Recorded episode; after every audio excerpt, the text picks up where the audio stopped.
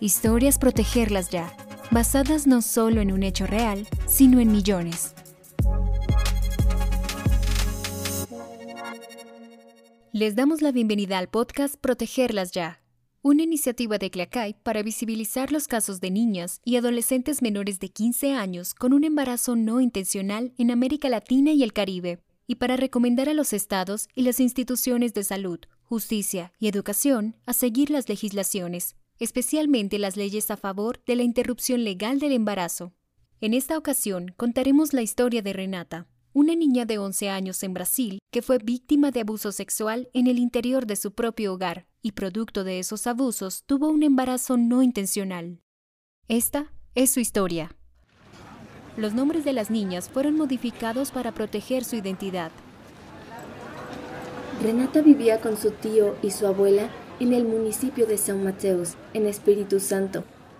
Desde que tenía seis años, fue abusada sexualmente por su tío. Ella guardó silencio durante mucho tiempo por el miedo a las amenazas de muerte que le hacía su agresor, y no denunció el abuso hasta los 10 años, cuando se vio obligada a ir a un hospital local por fuertes dolores abdominales. Después de ser examinada por un especialista, se descubrió que Renata tenía un embarazo de más de 20 semanas y desde ese momento comenzó un largo y doloroso camino para poder interrumpir su embarazo forzado. En lugar de remitirla para que le brindaran el servicio de aborto, el médico la puso bajo custodia estatal, poniendo en riesgo su salud y el acceso a la interrupción legal del embarazo. El caso de Renata pasó a manos del sistema judicial de menores local, emitió la autorización del aborto luego de una investigación y la declaración de ella y su abuela sobre el deseo de no continuar con ese embarazo. Desde ese momento, ella y su familia fueron coaccionadas violentamente por neopentecostales conservadores locales. A la niña la trasladaron al Hospital Universitario Federal de Vitoria, un viaje de casi cuatro horas para que le negaran el aborto porque su embarazo era superior a las 22 semanas, que es el tiempo límite para realizar un aborto en caso de violación, según el protocolo del Ministerio de Salud. Sin embargo, como señalaron varios expertos legales y médicos, este límite está en contradicción con el Código Penal de 1940. La Secretaría de Salud del Estado de Espíritu Santo no se detuvo ahí. Buscó alternativas en los sistemas de salud pública de otros estados y dio con CISAM, una unidad de salud de Recife que aceptó el practicarle el aborto. Renata voló durante cinco horas, acompañada de su abuela y una trabajadora social de Recife. Por alguna razón, se filtró información sustancial del caso de Renata, y antes de que ella aterrizara, un activista antiaborto publicó su nombre en redes sociales y la ciudad a la que viajaría, lo que generó que frente al hospital la esperaran varios grupos de activistas antiaborto, ultracatólicos y parlamentarios evangélicos que querían impedir el procedimiento. Para evitar que Renata fuera hostigada, tuvieron que ocultarla en el maletero de la camioneta que la transportaba. Mientras tanto, el director del hospital trató de dialogar con los activistas, pero solo recibió insultos que lo declaraban asesino. Incluso la niña fue abortada por dos médicos en el mismo hospital, que le describieron el procedimiento del aborto de forma acusatoria para que ella se sintiera culpable por ejercer su derecho. Los activistas antiaborto permanecieron casi toda la noche orando frente a la puerta del hospital. Pero Renata no estaba sola. Varios grupos feministas locales hicieron una barrera humana alrededor del hospital para apoyarla a ella y al personal médico.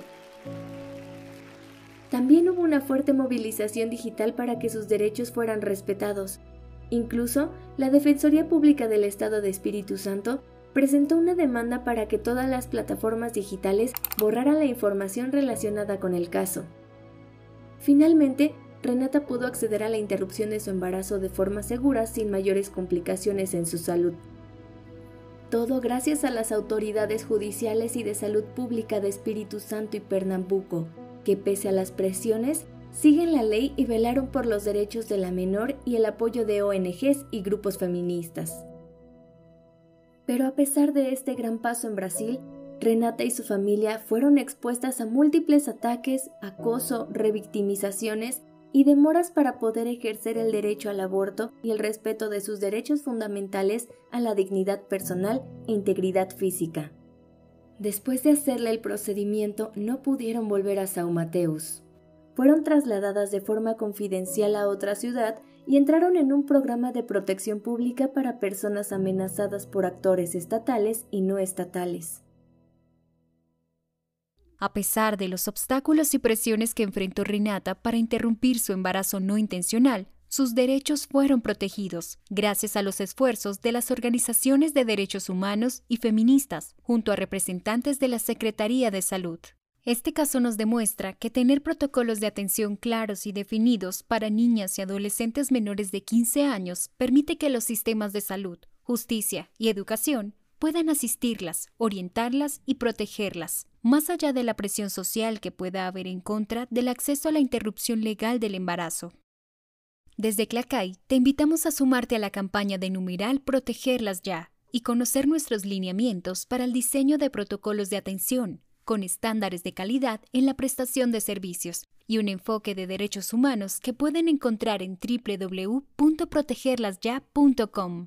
Compartan este podcast en redes sociales para que como Renata, las niñas tengan el derecho a seguir creciendo.